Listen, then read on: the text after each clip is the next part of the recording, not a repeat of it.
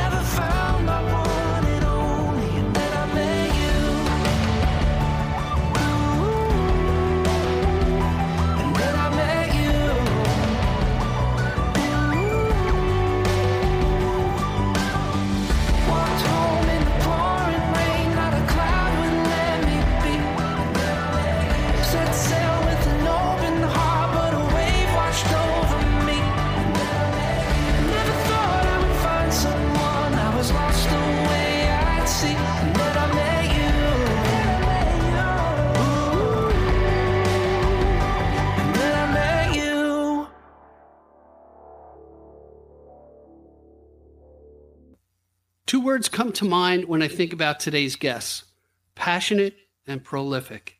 Matt and Andrew Como are the Como brothers. Together with heartfelt lyrics and beautiful harmonies, this brother duo easily combines rock and pop with a blues vibe.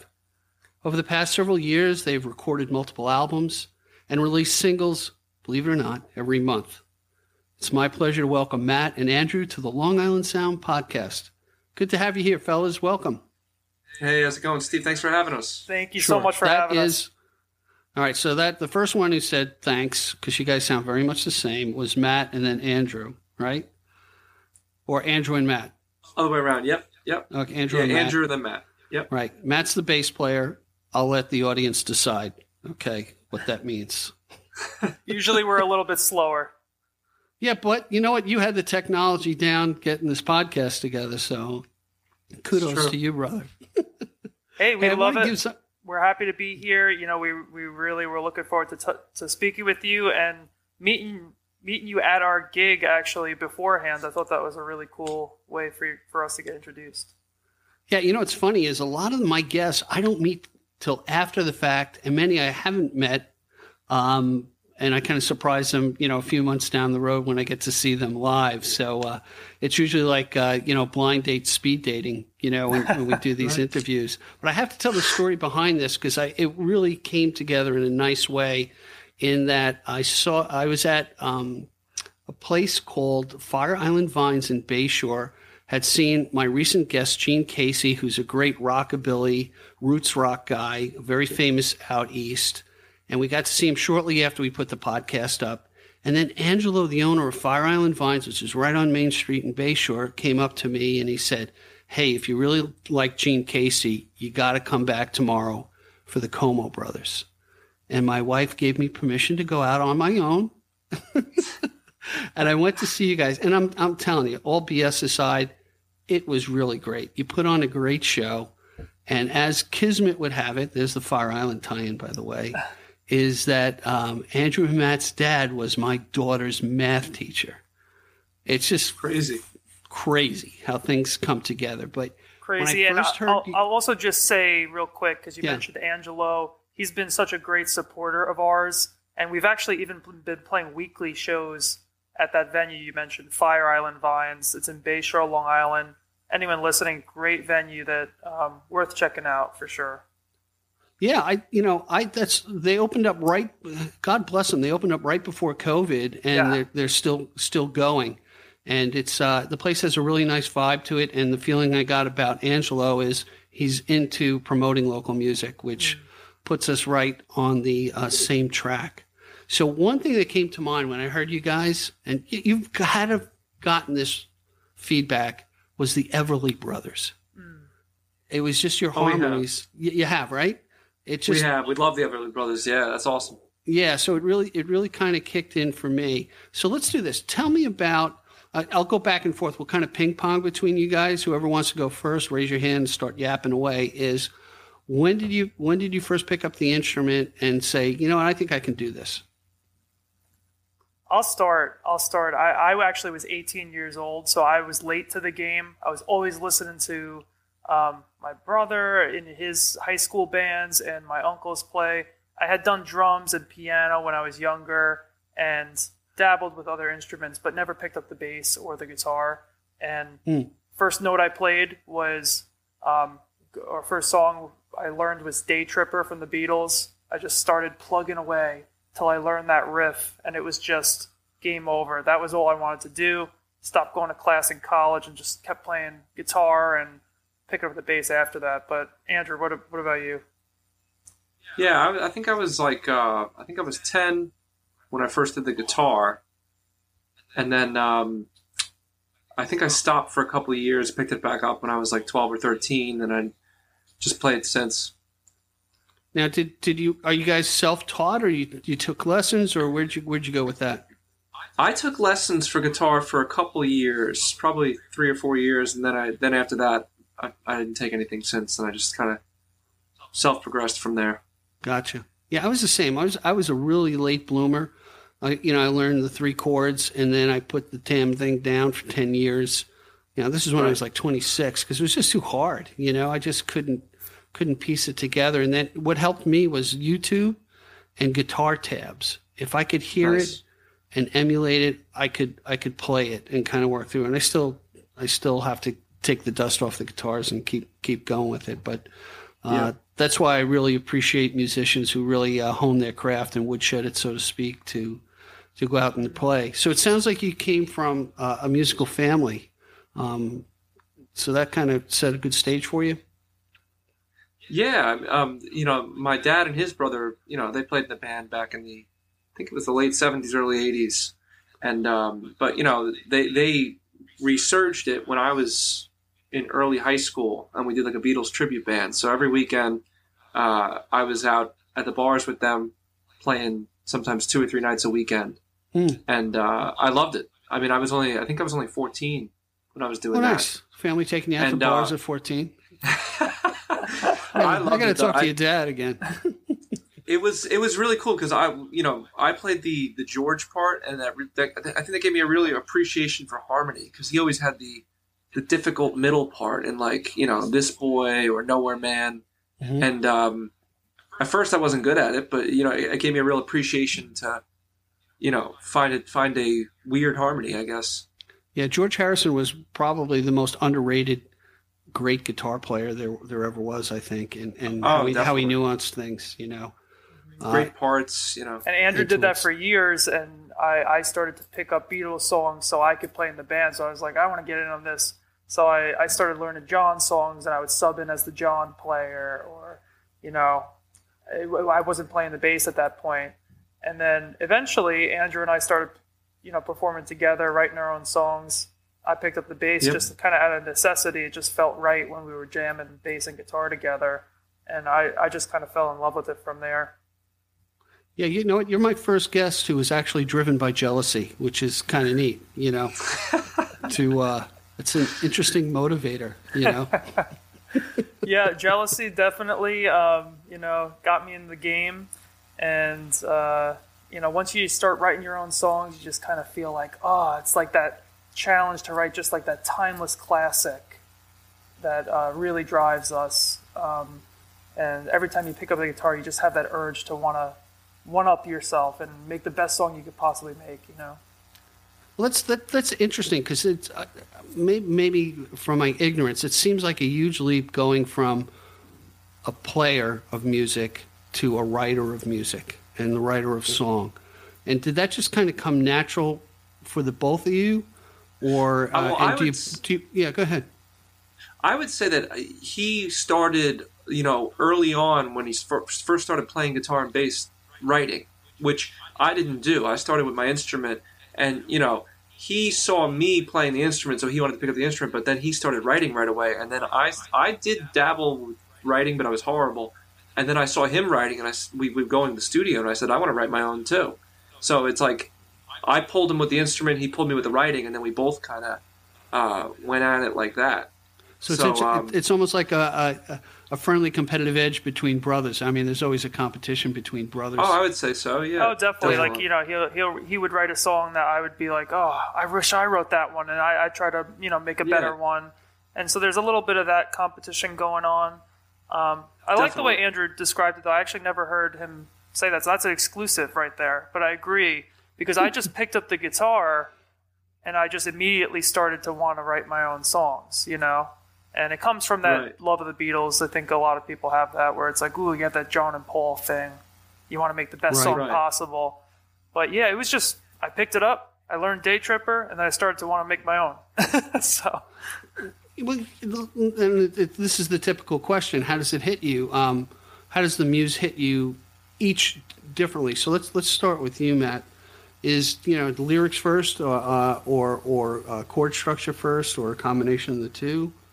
Um, yeah, Um, for me, and- it's mostly the melody first, and I'll have like these catchphrases that I think will be good for the chorus, and and I'll kind of just hum along and turn the mumble mumbo jumbo into words eventually. Um, the lyrics for me is always kind of a pain. I don't know, you know, just the verses especially if it doesn't come naturally in the mumbles i'm just oh you know i gotta write the lyrics now i, I most enjoy coming in making the chorus and the chords and the music and then i'm like oh verses uh andrew you know i'll call him in and be like you want to write these ones you know Nice. uh, i love Now- making a good powerful chorus but Now, I, I heard this too. I, I was listening to actually Howard Stern interviewing Springsteen recently, and he said a lot of the time it's you know he the title grabs him first, yeah and he works works down from that. Have you found that as well, or is it? The, I'm sure it's different with each song. Does For the title come afterwards? For me, that's exactly what what I'm talking about here with the chorus, the title. Yeah, it a lot of times will do it, but then other times I, I won't always just hate on the verses. Right now, I, I'll say sometimes it's just a puzzle that you got to put together, and some come quicker than others. Um, but Andrew, sorry, you know, you, you go. No, I was just gonna say, you know, I, I with uh, with that interview that you were listening to, I, I agree with that. I think I think the best stuff that we write comes from you make the chorus first, and then everything else just kind of follows it. I think I think that's when our when the best stuff comes out. But you know, there's always an exception. There's always different situations. Right. So ob- obviously you're a collaborative group because you're in a band together. But is it is it the same with the songwriting, or you know, Matt, do you come and say, "Hey, I've got something complete.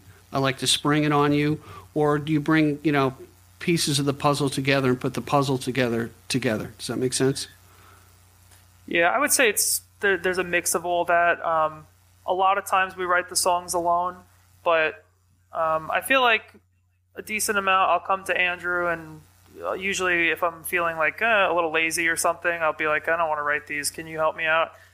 Or maybe we like feel like uh, I don't want to point it off all on laziness, but like he'll he'll kind of I think I, I'll fit him into like a part where I'll be like, that set would sound really good if you made this part, or maybe he just comes up with something that's really good for one of my songs after I show him, and maybe it beats the part that I made, and we, we'll usually agree on that type of thing. Um, So I'm I'm confused. Who are you pointing to being lazy? Your brother? You calling your brother lazy? yeah. No, Yeah, I'm- okay, I'm, good. I'm talking about me. Like, you know, if I feel lazy, like I don't want to write a section, I'll be like, "You write this one," you know. But It's time for you to take out the trash, Andrew. What do you think, Andrew? You you you you, you finish this one up. I don't want to do it. Too much work. the garbage man. No, I, I don't know. Um, uh, no, we, we, we, we definitely do. You know, I would say it's everything in between. We do stuff alone. We do stuff where we say, let's just write something from scratch. I, I feel like that's not as often. It's more like Matt was saying, he'll have a problem with a section, and I'll try to help him out, or vice versa. Uh, but you know, other times we'll have it completely done alone. It's like one of those like those what, what do they call those Venn diagrams? Right, right. It's like a, it's like not as often do we sit down from scratch and do the whole thing, but it does happen. Gotcha. So you're so the muse hits you, but do you actually sit down and say, okay, we got to write a song and, and, and put it together, or it's just how the muse hits you and you decide, okay, when we get together to play, this is you know or practice, this is when you spring it on each other. Yeah. I would say, yeah, I would say, you know, eight times out of ten, one of us start at least started the idea before we come together. Okay. Um, Yeah, maybe You know, more it's- than it's- eight it's times. almost- maybe nine times. probably out of 10. nine times out of ten.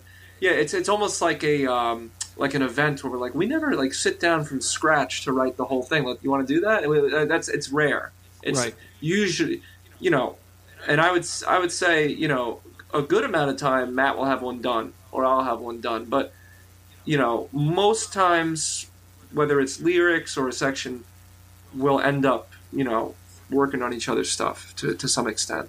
Well, I think what's it now. You guys live together, obviously, right?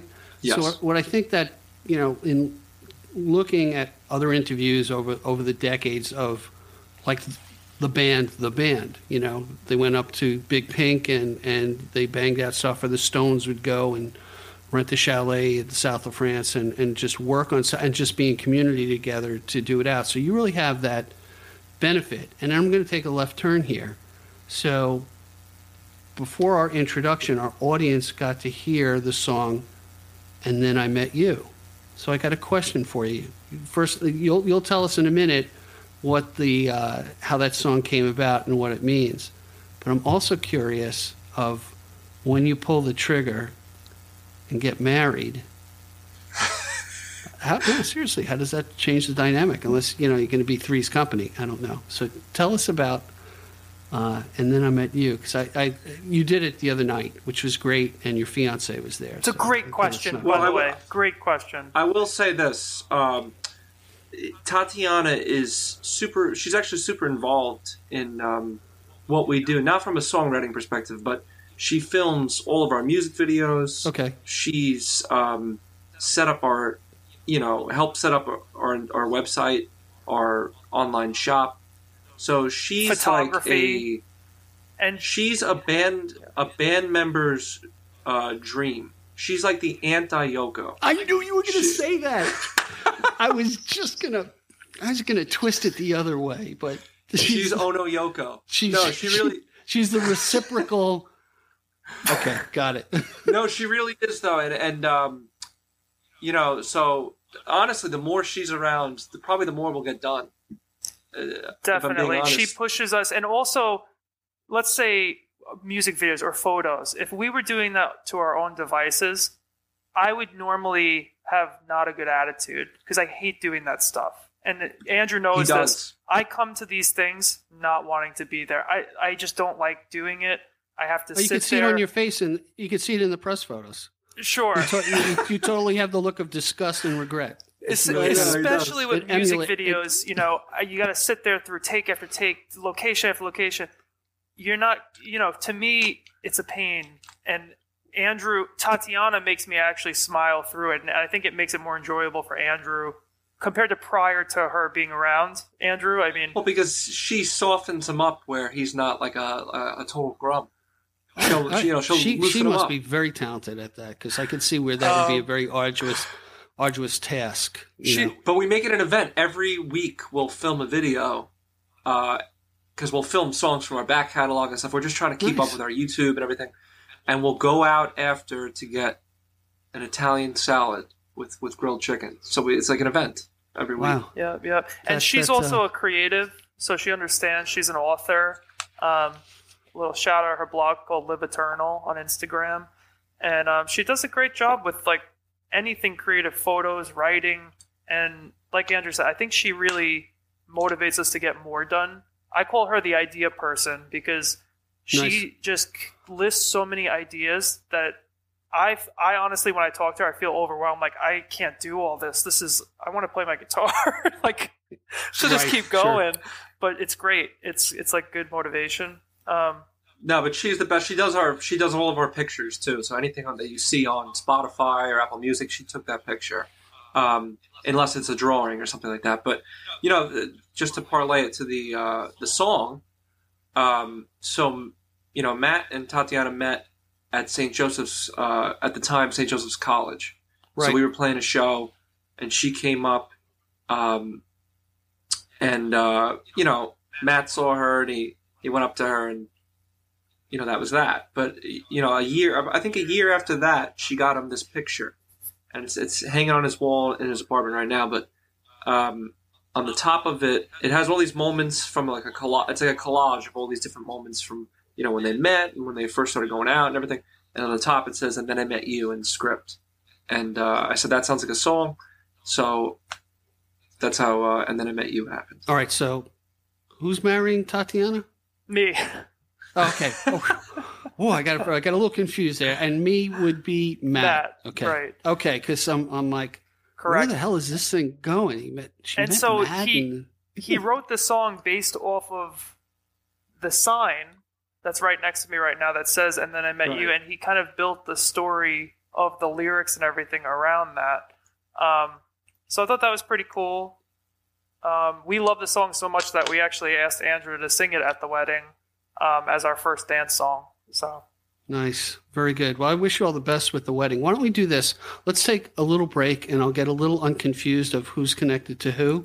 and uh, hang with us, everybody. There's, there's, a, there's a shitload of stuff to discover here. I'm enjoying these guys' company and uh, stick with us. We'll be right back. At the Long Island Sound, we're much more than a podcast, we're building a community. Please go to gigdestiny.com, check out all our social media links. Subscribe wherever you listen to the podcast. Please comment. Call the listener line. Tell us what you think, what questions we should ask, who we should have on the show. And most of all, we thank you for your generous support. And remember, support the artists who are guests on the show. Now back to the podcast. Hey, everybody. We're back with, I'm going to say, the fabulous Como brothers, Andrew and Matt. Andrew is the guitar player, Matt is the uh, bass player, and they both write and play some really great music. And I, I, what I found interesting, we kind of talked about this before the break about the fact that you live together and, and collaborate in, in the songwriting process and being under one roof, I think is a real uh, blessing uh, that leads into that word prolific, you know, that you're, you're pumping stuff out um, left and right. You're putting content out on your Instagram, on your, your videos. You got Tatiana. Uh, so let me just say this any of the people that we talk about on the podcast are going to be detailed in the chapter marks. So as the audience looks at their phone and they're listening to this podcast, they'll see an image change. So you'll see a picture of Tatiana or anybody we talk about, and you'll have links to their sites and their art. So if you want to find out more information, it's there. And one other plug I do have a listener line. It's 631 800 3579 800 um 631 800 3579. It's in the chapter marks. Please have questions for the Como brothers, have comments, have, gee, I'd like to learn more about this. Call the listener line. It records an MP3. I share it with the artists, and it's a great way, uh, a great tool for us to have feedback. So that was my little commercial right there. So let's talk about collaboration. One of the things that I was not taken back, just it was really one, you have a great website. I saw all these videos. Um, and then I see, okay, they collaborated with a, a guy named Sam Woolf and, and Kayla Stockert, right? Am I pronouncing your name right? Right. And I was listening. I was like, wow, this this is neat. In that my this is my impression is that you guys are open to collaboration. Um, so, kind of give me some pull the curtain away of how do, how did these things happen and and how do you work this collaboration tool? Um, yeah. So, I mean, um, I guess it's just you know when we find someone that's like-minded and like similar interests, you know, has similar interests, you know, musical influences and stuff like that. We could, we, we sometimes hit it off, and it it, it just kind of organically turns into something. You Yeah. know, um, In the case of Sam Woolf, we we met Sam in uh, Webster Hall. We were both doing a show. We both liked each other and just kind of exchanged numbers, and we ended up doing like a bunch of tours. I don't even know how many dates we've done with It was like- Sam, but yeah, like, it was like these like mini tours that we would go out for like I don't know five to seven days sometimes, just just in the East Coast. I don't know if we've done like um, a hundred shows with him like over time, but we've done Really? like a ton of It's- shows. it's- Yeah, a lot of shows. Uh, I think we we met in like I think it was the end of 2014, and um, you know we we put out a I don't know how many songs, Matt, but we put out well, we've probably almost a dozen songs. Well, I think we've written about a dozen. We've probably put out so far like seven or so, but the others are coming. Really? We're- Oh, I okay. think. I don't know. We got to count them up. maybe eight or nine. I don't know. Maybe you're right. But we have a few more actually that we've written with him just recently. But like Andrew said, it's just similar interests. We hit it off with him. He's got a very similar style to Mhm. us. And that's an instance Right. where you talk about song inspiration. We literally sit down, the three of us, and this we have not. Um, or I'll rephrase that. We've always come up with a song that w- when the three of us sit together, which is kind of rare, Yes. I think. And we've sat Well, together it- maybe like twelve times with no idea coming in, and then a cool song comes out of it. So I think that's pretty that's cool. always a cool. That's always a cool exercise because when he comes, it's kind of like you have a set time that you need to get a song Right. done. So he comes and the the clock is ticking. You know, we we hit it off, we have fun and stuff like that, but we know we have to get a song done. So we sit down and we say, let's get a song done. Whereas where it's me and Matt, yeah, you know, we'll try to sit down and and, and just exercise the the art of writing a song. But you, you a, lot, of times, you know, you do that when you're inspired and um, when when you have a, a, a time clock and you say, I need to get this song done in a weekend. It's kind of a cool exercise of let's let's go. Right, you know? right. I've, I've heard, in fact, when I was talking to Gene Casey, he's taken, uh, you know, trips to Nashville where his promoter or producer will set him up with different songwriters. And uh, I, I, I find it interesting in that you almost have to try to force a chemistry to, to make it happen. But you guys seem to have the chemistry with with um, with Sam Woolf, and now it's you know the fact that you were able to do multiple songs in that purposeful um, type of work is I, I find r- really interesting. You know, it's almost like the Brill Building back in the day where they're like punching in at nine and they're banging out you know three songs a day, right. that type right. of thing. and they're really they're really cool songs that we've come up with with him. And depending on the song, maybe a different person's driven it. Andrew's really driven a bunch of those too. And like "Give a Little Love," the one we put out with Sam in January. Oh, I just loved that one. You know, I just I still listen to it today, and I'm like, geez, we really came up with something on the spot that day. Mm. That's just really cool. You know, so Now, Yeah. for those for those who don't know, because I googled Sam Woolf, um, he, he was on American Idol, um, and uh, I think in 2014, if I- if I recall. Um, so it, that Yep. that kind of jumped out with me, saying, "Oh wow, these guys are connected to talented people." You know, if nothing else. Um, so do you? Yeah. So there's the two of you. Do you? Um, do you have drummers, uh, extensions of yourselves that you go out on tour with, or do you pick up players as you go? How does that collaboration work? Um, so we have we have a guy that we use um, in LA, you know, studio drummer, and then we have um, we have someone in, in New Jersey, and uh, it just started because we, we really looked up to these guys, and um, we said, you know, on a on a whim, hey, you guys want to do a studio session, and they did it, and we just kind of made a relationship, and um, you know, now we've been recording with with them for uh, I think it's like eight years. Wow, in studio or a mix of in studio and remote? It's a it's a mix of both. Yeah, you know, um, I would say from like 2014 to 2017. It was in studio, and then after that, it's been remote pretty much because of since. COVID and quarantine, that, that kind of forced everybody. Right, ex- except keyboards. Keyboards we always meet. In Gotcha. person. Now, Yeah, t- and go ahead. I, w- I would also say it's almost like efficiency too, because we we've gone to LA to do, you know, sessions with the drummer there. Um, but it's almost like now we're just like at the point like, hey, we we got our process down so quick that we could just send it off, get our drums back, and we're recording the rest of it. You know, so. Yep. Uh, but yeah, long time collaborators. They, they've really been awesome and there for for us uh, whenever we want to write a song and and get it recorded. Andrew records pretty much the whole song, and then we ship out for keys and drums, basically. All right, so you're you're doing the mixing, uh, Andrew. Well, I don't. I um. I I have before. the The only song I've I've mixed that we've released was um a song called "I See Something." But basically, I'll I'll I'll build the song from scratch with you know lo- with Logic Pro. I'll I'll use fake drums. I'll put in fake keys. I'll lay down my guitar. Matt will lay down his bass, and we'll put our vocals on it. And then I send it to the drummer in L.A. I show him what I did for my fake Mhm. drums, but then I strip Sure. it out. He he plays on top of that. He sends it back to me, and then we all, me and Matt, drive to Jersey.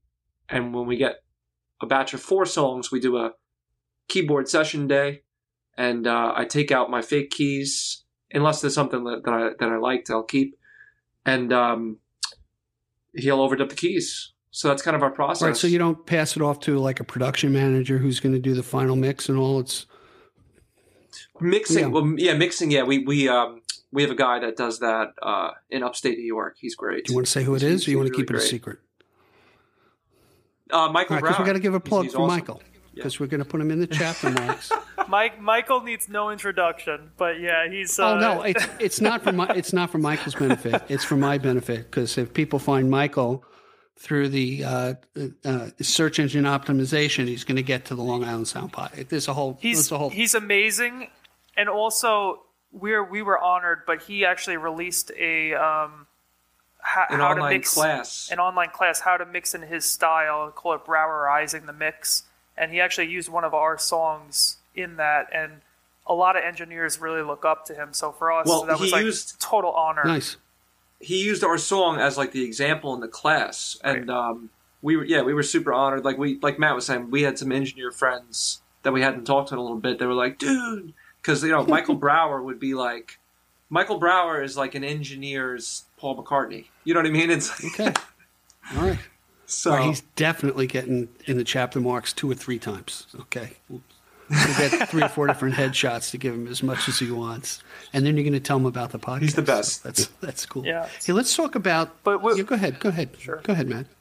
Oh, I was just gonna say, you know, Andrew touched on like our the drummer and the keyboards. At in the very beginning, it, we were just starting out, and it was a long shot. And I just messaged them on Facebook, and they were so receptive, and they liked the songs, and that was the key. Um, we ne- we never would have thought that we would have developed such a great relationship with them. Eight years later, still working with the same guys. So it's or, it's or anyone cool. that we're working with, to be Yeah. honest. Uh, you know, for anyone listening, if if there's someone that's, I guess if there's an aspiring musician or anything like that, uh, we didn't think any of those things were going to work out. You know what I mean? We kind of were just like, should we even be reaching out to these people and just do it? You know what I mean? Like, uh, and and just keep. And, and not even the, not even the reaching out aspect. Just keep making songs and keep doing. You know, it's always you don't think you could do it until you just do, start doing Right. it. I remember talking to, I had a guest on, a guy named Charlie Cullis, uh, who's a, a country music singer songwriter. Great stuff. Um, and he's from Maspeth, Queens, of all places. Was interesting. Uh, and one of the things I learned from doing the podcast with him is he grabbed at every opportunity. He, there was like no, no saying no.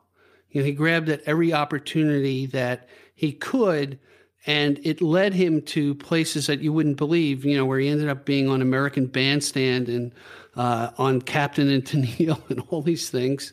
Uh, and I, I, you, I think you guys have a leg up. And the reason why I say this, we touched on this um, off air, in that you're young enough that you do not shy away from the use of social media and doing a deeper dive into making connections.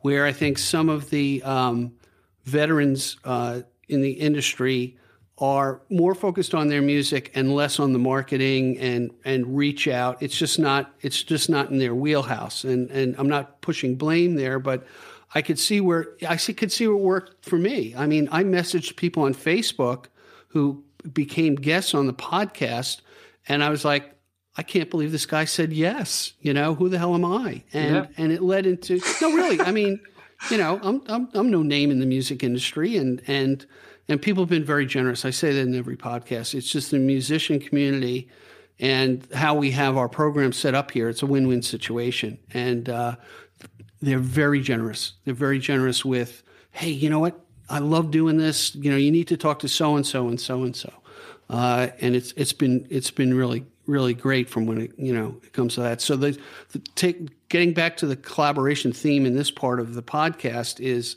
don't be afraid to reach out and and make those connections because you never know it's going to where it's going to lead and, th- and then also the virtual aspects of it where you know I, a guy in in Oklahoma can lay down a track and we could we could do things together um, to put together a, a great piece of music hey I do want to jump into the second song you brought to the table caught on the feeling so who wrote it first of all or let's see a brotherly fight here who's going to take top billing uh, Great. I'll take top billing for that one. This is Matt. Yeah. Oh, and and Andrew's shaking his head. Um, oh, No, I'm not. No. tell us- there he's trying to cause controversy. I'm trying, you know, trying to mix it up like Maury Povich or you know. so tell us, tell us, tell us about it, Matt, and then let's uh, let the audience have a listen to it.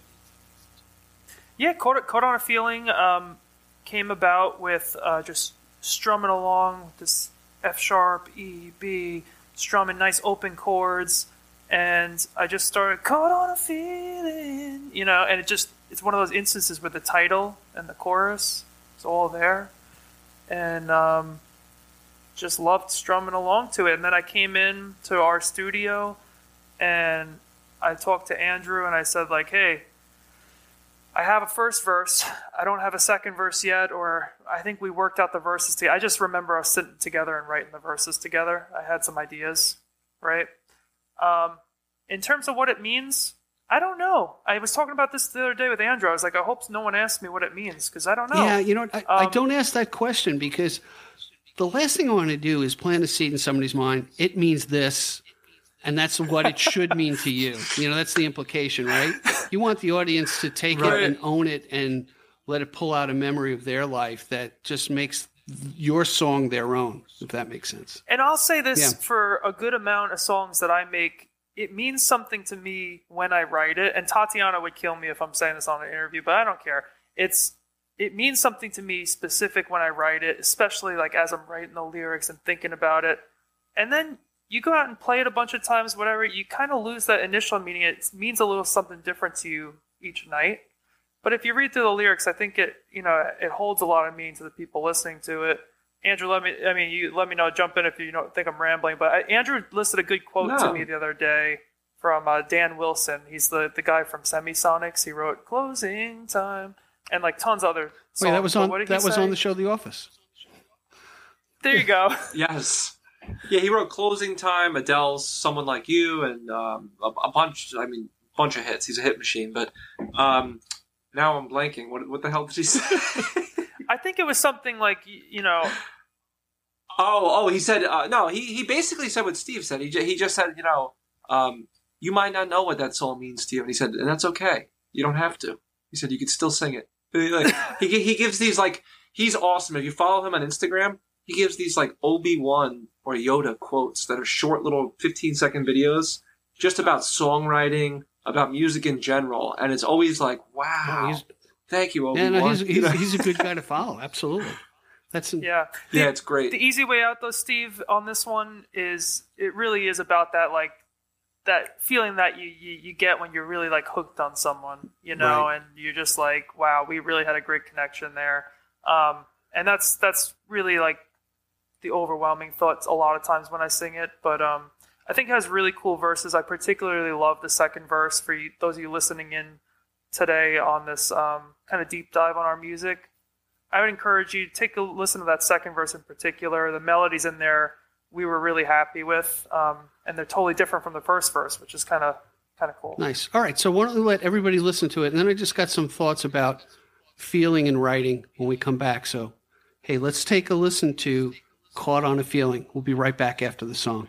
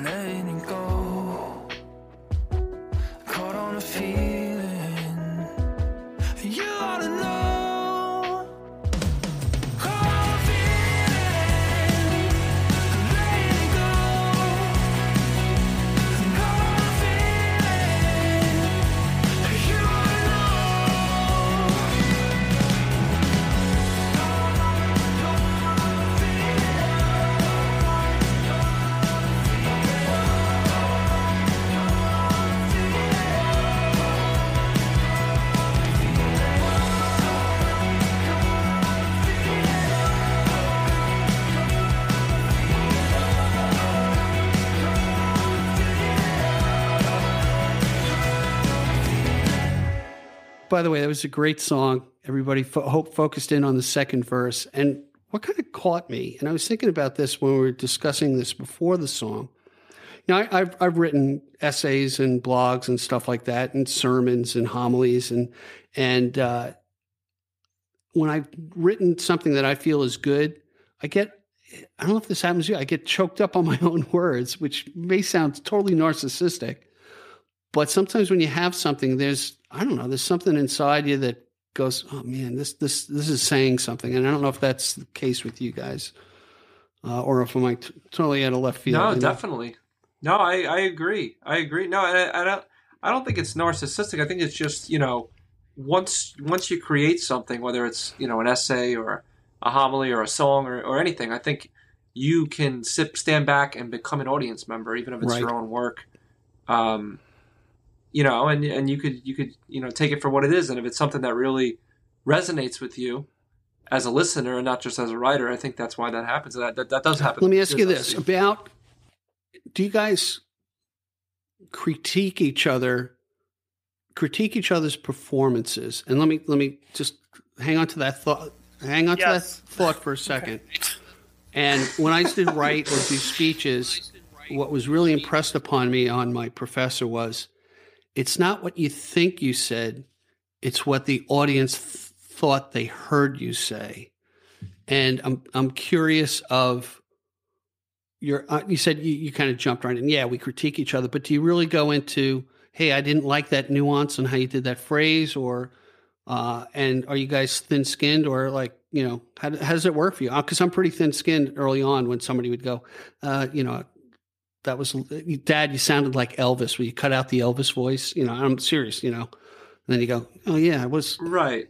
No, I mean we've we've done we've done that and everything in between. But you know, for, for, at this point, I think you know it's more of you know how did the show come off as opposed to you know oh you I, I think you were flat in the pre-chorus in pre-chorus two of this song which you know you know occasionally we'll go tit for tat if we get into an argument i guess or something but um oh that totally happens uh you know uh, but for the show, most part yeah. i you know i think it would be like you know me coming to matt ah, i didn't think i did that that great. He'll be like yeah but you know maybe that song you didn't feel great but the overall that show that, that was a great show you know? So i think i think we got to the we got past the point of for the you know there's always an exception but we we try not to get at each other's throats and i, th- I think we're more sympathetic to each other because i think we both understand what having a bad song or having a bad show feels like. And i think i think sometimes the other person can give you perspective on you know what's the bigger picture. Yeah. And i would say too if we know we play a lot of shows and if we notice a song that starts to lag where we consistently we're hitting the harmony in, in the second chorus wrong or the, the bridge wrong, we'll sit down together and we'll work on it for like five days straight and make sure we get it right. And then test it out the next show and say, all right, are we tweaking this over time to make sure it's better? And usually over time, over the course of gigs, we'll notice the areas where we're lagging and we'll try to improve those outside of the gigs and over time the gigs naturally will lift as it, it like continues to optimize itself if you're doing a lot of gigs, you know. So I think that's part of it.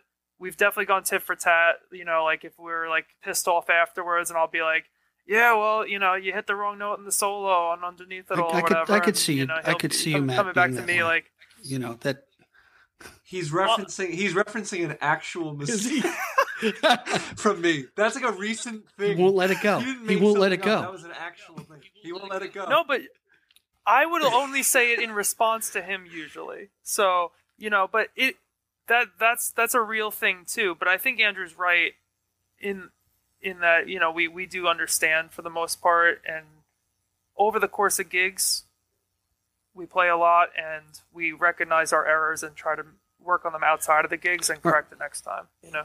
But that's also not to say we don't try to push each other too in like a you know just trying to get a better better product. Like if if, if we're recording here and you know uh you know I might say to Matt you know give give it another couple takes. I think you're almost there. You know what I mean? Um, so we, we push each other in, in that way, Let me ask which you, is a good thing. We'll be brutally mm-hmm. honest uh, in terms of sorry to interrupt, but with songwriting, if someone doesn't like something or a part or whatever, be like, Does, it's not working, don't. right? Let, us talk about live performance because I, I find it interesting. You know, you hear performing artists say, you know what, I get an energy from the audience and that really fe- feeds into a good show. Okay. Conversely, when the audience, and, and maybe this doesn't happen that much with you, but you've been playing a long time. When you get that audience that is just not engaged, and there's different variants to this depending upon the gig. Sometimes you're background. Don't take offense to this. You're the background, and they're there for their guests and their interaction and their their community. And sometimes you're the shit, and they're really focused in on you. And then there are times I would think where it's like nothing's coming back from the audience. My question is, have you gotten to the point where, hey, I'm playing my music for me? Uh, like, how do you deal with that? Well, I think it de- it definitely makes a difference. Um, you know, uh, I think it's a really astute uh, note from from you on this because it definitely impacts oh, yeah. your mood sometimes. Like if you have an engaged crowd, if you have an engaged crowd or not, it definitely impacts your mood um, to some extent. And I would say, well, your mood. Yeah. Go ahead, man. Well, I was just going to say, I think uh, in the past, it affected Andrew more than me. But uh, maybe maybe I'm just extrapolating. But well, it, it affects your mood, but I think it also affects just your um, and you try and you try to give the same performance whether there's nobody in the room or you know hundreds of people in the room or whatever. But you know it does affect uh, your performance. I think in, in in certain aspects, I think you could turn it up a gear when you know that everyone's hanging on on, on right. every you know, word. I think it's also reflective energy too. When you're getting energy from the audience, it it has to stimulate you to reflect that back in probably nuanced ways that you may not realize at the moment. Um, and I, I'm gonna I'm gonna turn to Gene Casey because I noticed this when he played the night before you guys played. Right, this guy's been playing for decades and decades, and it's almost like watching a good uh, a person who does a great speech. You you you notice certain things that they do that either prep the.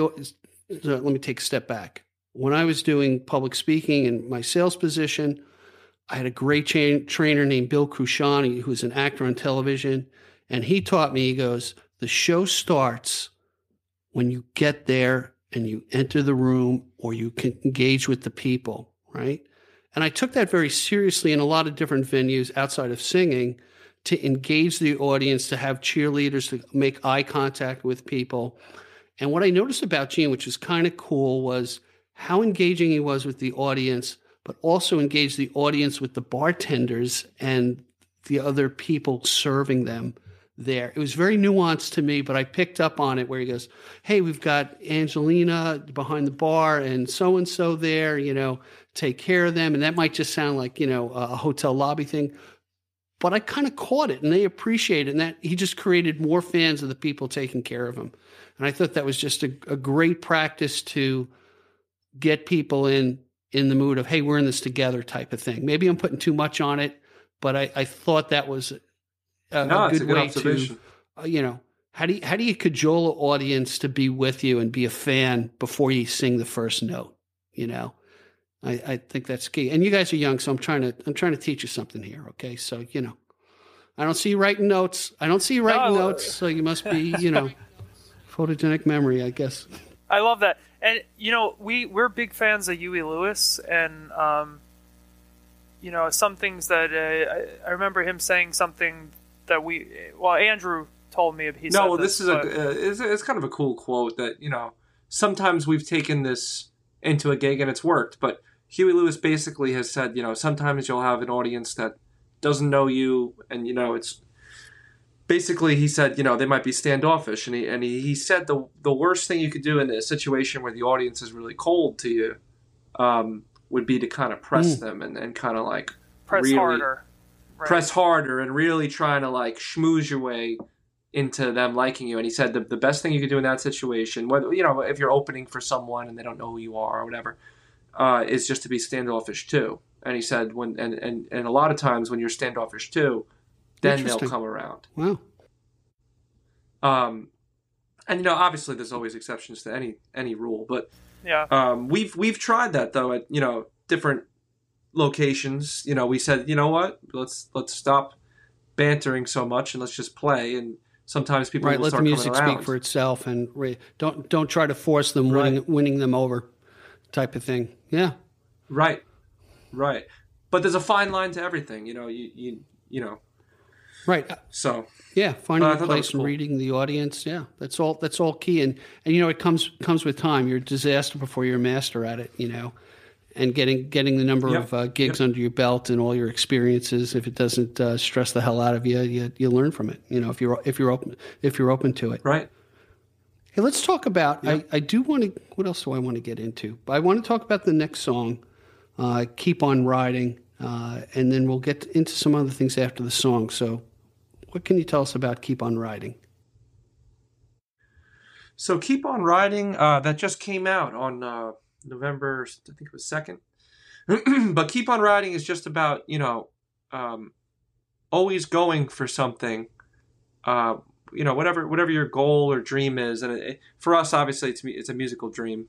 You know, to to always be going for that, but it doesn't have to be for you know, f- for whoever's listening. It could be you know, I, I gave an example recently, but you know, it could be going, it could be switching careers. When everyone says, "Why, why you want to be a teacher now? You're you're a nurse," and you said, "I'm gonna I'm gonna go for what I want, regardless of what other people say."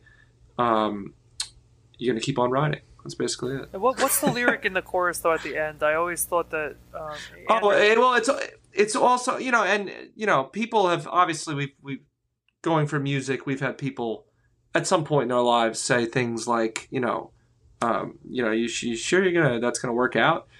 The line in, in the chorus that I, is my kind of answer to that is, if I never find it, I'll know it wasn't there. You know, I'm I'm gonna find out. I'm not I'm not gonna have someone else tell me, and then which is gonna make me stop writing songs or stop going for what I want to do. I'm gonna find out. I'm gonna go to the very end of what I can do, and find out if it's Good there. Good for you. Good for you. All right. On that note, pun intended, let's listen to Keep On Riding. Be right back after the song. I'm gonna keep on riding. Surviving.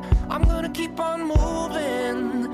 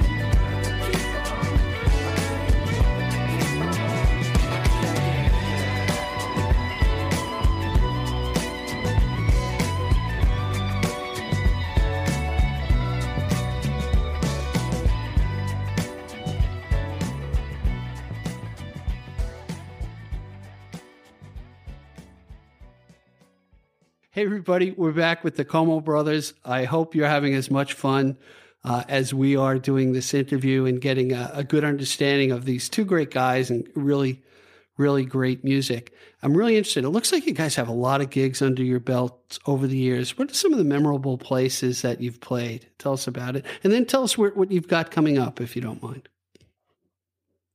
Yeah, sure. Well, I'll take this one. This is Matt, and um, I'll just say you're a great guy, Steve. This is a great podcast. We're so happy to do Oh, this thank with you. you today, and uh, we we really enjoyed it, and you know, happy to do it again at any point in the future if you'd like to. Appreciate that.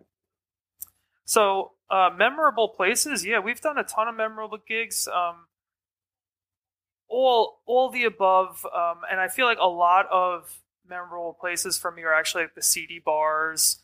Um, you know, we we've done a lot of places over the years that were just like, what are we even doing here? So I'll mention I'll mention those. There's been some gigs where Andrew and I just couldn't control ourselves during the song, laughing hysterical.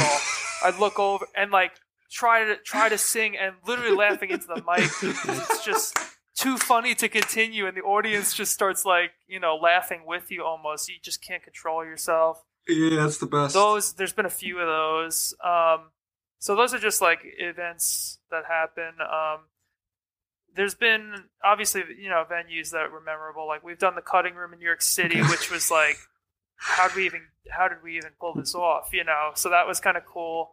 Uh, we um, you know we we had a big gig at 89 North in uh, 2015 where we almost like sold out the venue just based off of our original stuff, and I was promoting Great. like crazy. That was kind of cool. Um, where else? Early on, we did like the the Hard Rock at Times Square. That was a really cool venue. Um, but really, like just like we've done a lot of colleges. We've done a lot of um, memorable gigs at a place called the Space in Connecticut. And How far have you um, traveled to do or to play your music? We've played all Okay. the way in California. Uh, we were over there for a recording session, and we we, we booked a gig because we knew we were going to be there. So, and when we've been down to you know down to Florida, up to Buffalo, um, Texas. So all we did over. Tex- we did a Texas, We played in Texas. South yeah. by Southwest. We ended up playing a bar. Um, you know, Yep. Foster the People was on the main stage going crazy, and then we were like at a local bar close by, so people would pop in after Nice, the big nice. show, you know, and see us Right. performing. Um, we've done so many cool different uh, venues, but um, recently, you know, we're we're playing a lot of live shows to to bring in the money and put food on the table, and that's been great. And so that's been a big. Well, let me let me do. let me stop you. Let me ask you Um, this: as far as a mix, because you have you have a good catalog. What's what would you say today is your percentage mix of covers uh, as opposed to original music? Such a great, such a great question, Steve. I would say Okay. it depends on the gig, but most of most re, you know recently we we've been doing like ninety percent, maybe ninety five percent original. Um, there was a couple gigs where we were playing for three hours, and we I think we played one or two covers, and that was it. Um, but obviously, you know, it depends on the gig. If we're doing a wedding, Yeah, the, re- or, the, or the reason like why that. I asked, not to cut you Um, off, is you know, in speaking to venue owners, you know, it's it, they, they, they don't care about your music. They they want to know what uh, what kind of crowd you're going to draw. And when people talk originals, Right. unless they unless you've got a great presence and you can point to a lot of things, which you guys can, um, it, it- just my opinion, they're few and far between. I mean, there's some great places that are, you know, kind of like uh, Fire Island Vines, where you got a uh, an owner who's very pro music. Uh, but others are, you Right. know, uh, my friend Mike Nugent said, "Hey, we're in the uh, the time of the tribute band," you know, and uh, they'll sneak, you know, Sure. it'll be Right. the opposite. It'll be ninety eight percent covers and maybe one or two originals. So it's good to hear you have the reciprocal. So right, right. this is a really interesting thing that I don't think we've ever talked about with anyone asking us questions, and I think that the the thing is we we like we we've been doing this a while, playing a lot of shows, and we used to do like what you're saying, tons of covers and then select originals here or there, do a lot of covers. Mrs. Robinson, Johnny B. Goode, throw in mm-hmm. a you know an original here or there. And then over time, we just started to do more and more. It was fifty percent originals. It would be like original cover, original cover. And now, even at these long gigs, like let's say if a restaurant hires us, or if a different place hires us, or a private gig, even, we're playing so many originals now. And I think it's the the fact that our originals mixed in with the songs that we were playing that were Mhm. covers so well that the audience didn't really even know if it was our song or not. You know, they just assumed at a certain point, oh, these must be popular songs, but I just don't know Right. it yet. You know, like it, it just kind of came off that way, at least to me. And so we we might play like a couple covers and then just keep going with our originals. And I don't, you know, it might not even register that that was us making, you know, playing our own song. Right. You had you had a perfect know? segue where it just did the blend or, or a crossover. Uh, and it just maybe sounds Right. like a song that they might have heard before and you know they like it and unless we say hey that's a song we wrote they don't really Right, know right. you Well, know it- Yeah. So basically, we just kept up Yeah, in so the what's- ante, what's- basically. and this just came to me just now is you know I, I back when I was a young kid, you know, the band would would hawk some of their own CDs to play it. Now nobody has a CD player, uh, so you and I think you mentioned this the other night when I heard you play. Is you you point to your Spotify list, you know, uh, to to find your music. Right. So it, it's one that makes it easier. And yep. You know, I remember uh, uh, my daughter told me because I was working with some older uh, musicians, and she says, "Dad, people our age don't carry that much cash. Tell them to put a QR code for their PayPal or Venmo so they can get a tip on, on the jar. Yep. So, uh, you yep. know, that's just, just interesting how, how things change. What do you got, uh, Andrew? What do you have coming up um, on? So coming up, and, and before I even say what's what's mm. coming up, I wanted to say the the most memorable gig that didn't happen. We got a request to play in White Plains, and the, the stipulation was we have to play shirtless. I ended. Boy, that must, Matt must have loved that. I ended up. Oh, he loved it. He absolutely loved it. No, but uh, when I saw that, I said, "We'll do it," and I gave just a, an absorbent rate. I gave a crazy price, and then I never heard back. But wow, uh, it almost happened. But anyway, okay. this this is what's coming up.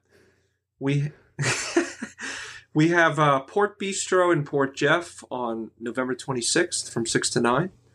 Uh, really great food there. It's a nice place. Fire Island Vines, we're playing again from 7 to 10 on December 3rd. Uh, Jason's Vineyard, 1.30 to 5.30 on 12-4. Uh, that's in... Um, Jamesport? Uh, is that Jamesport, Matt? That, okay. I believe that's Jamesport. And then uh, Quarry Creek on 12-9 from 4 to 8. They're doing like a twilight. I believe that's a Friday, December 8th. I'm sorry, December 9th. December 9th, 4 to 8. Quarry Creek. Excellent. And you could also and, uh, uh, go to the uh, the website, uh, your website, which is Como Brothers yes. Band dot com to see their events, and also at the Gig Destiny site will will pop up your yep. your events as as they uh, they come along. Certainly love to promote and get people to know yes. more about you guys. Hey, let's do this. Let's talk about the last song that we have on the table, "Rolling Down the Road." Tell us a little bit about that, and then we'll have a listen to that song. So Matt was talking about you know hysterically laughing into the mic live. This was a this was a rare situation where we were we were hysterically laughing okay. while writing this song. This was a song. This was a song that Matt had the uh, the chorus, and he came to me and he said, "I don't have anything for the verses. Mm. Let's let's sit down and do it." So we, you know, it got me thinking like rolling down the road. I keep rolling down the road. Uh, why is this person rolling down the road? Well, they're if they keep rolling down the road, they must be overcoming some kind of adversity or something. So we just made this character that the the craziest stuff in the world keeps happening to this person. They uh, they got drove off the road by a crazy girl. They broke their leg. Um, they they they're trying to fill the gas tank in the car while they're traveling, and a dog bites off his fingers. So just like anything bad that happens to this person does. But the message of the song is they're going to keep rolling down the road anyway no matter what gets thrown at them, um, they're going to keep rolling down the road. so it's like yeah, every everything bad's happened to him. He goes to pet the dog actually while he's you know pet filling his gas in Carolina. It's all these different locations and goes to pet the dog and just bits bites him. You know. And it's basically like, at, at, least I still got what, what's the line? Uh, oh, at least I got another three to go. So he's two, saying he, he, bit off two, seven two of his fingers. And then it's just like I keep rolling down the road. like the story you know? of Job. really, just, yeah, keeps going. Why me, God? Right? Um, Keep going. Instrumentally, yeah. I'll just say love the solo Andrew threw down. One of my favorites by him. It's like this oh, dueling uh, guitar solo with a PRS guitar and what is it, a Gretsch? Oh, you, yeah, it's with my Gretsch, and then Matt got me. Matt and Tatiana got me a PRS for a birthday present, and I said, "Let me," and I immediately put it on this song. So um, really so, cool. and, and it, for anyone who's interested, if you go on our Instagram, you could find a video of me with a pink guitar, and if you you click on it, it's me tracking the solo to nice. this song. All right, let's have a listen to "Rolling Down the Road." We'll be right back after the song.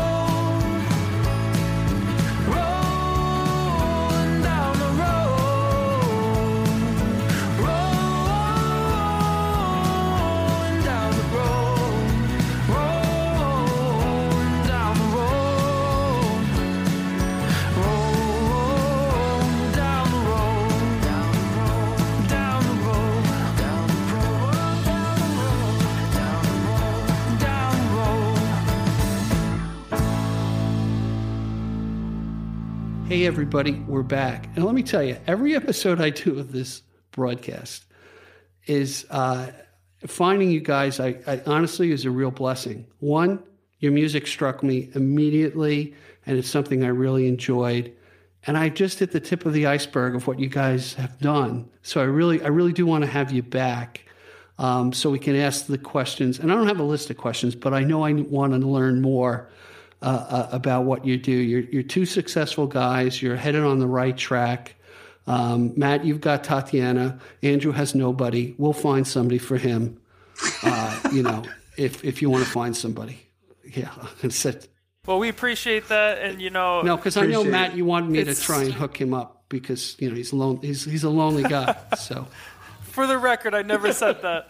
Is that what you guys were talking Yeah, about? yeah, when I you were was- when I muted. No, in all in all seriousness, it's it's really been a pleasure have, having you guys on the program. So Well, it's been a pleasure being with you, and anytime that you'd like to have us back for, um, you know, reconvening, do an update, and uh, catching up, we'd love to do that. It's really we had a great time, and uh, you know, you're a great host. We we will definitely share this out because uh, we don't want all your listeners to hear it, or all our all our fans too. So No, it was great. It was great, Steve. It was, it was. It felt like we were catching up with a friend we haven't talked to in a while. So we, we really appreciate you having us. no, I appreciate that very much. It makes me feel good. All right, guys. Till next time, be well, everybody, and we'll see you soon. Thank you for joining us today. I appreciate the time you spent with us. Please subscribe and comment and visit us at gigdestiny.com. Till next time, be generous with your joy, keep your spirits high, and let the music take you on a journey. Be well. Peace. Thanks so much for listening. Please rate, review, and comment on the show. We really love to hear from you. And call our listener line at 631 800 3579. Again, thanks so much. Be well.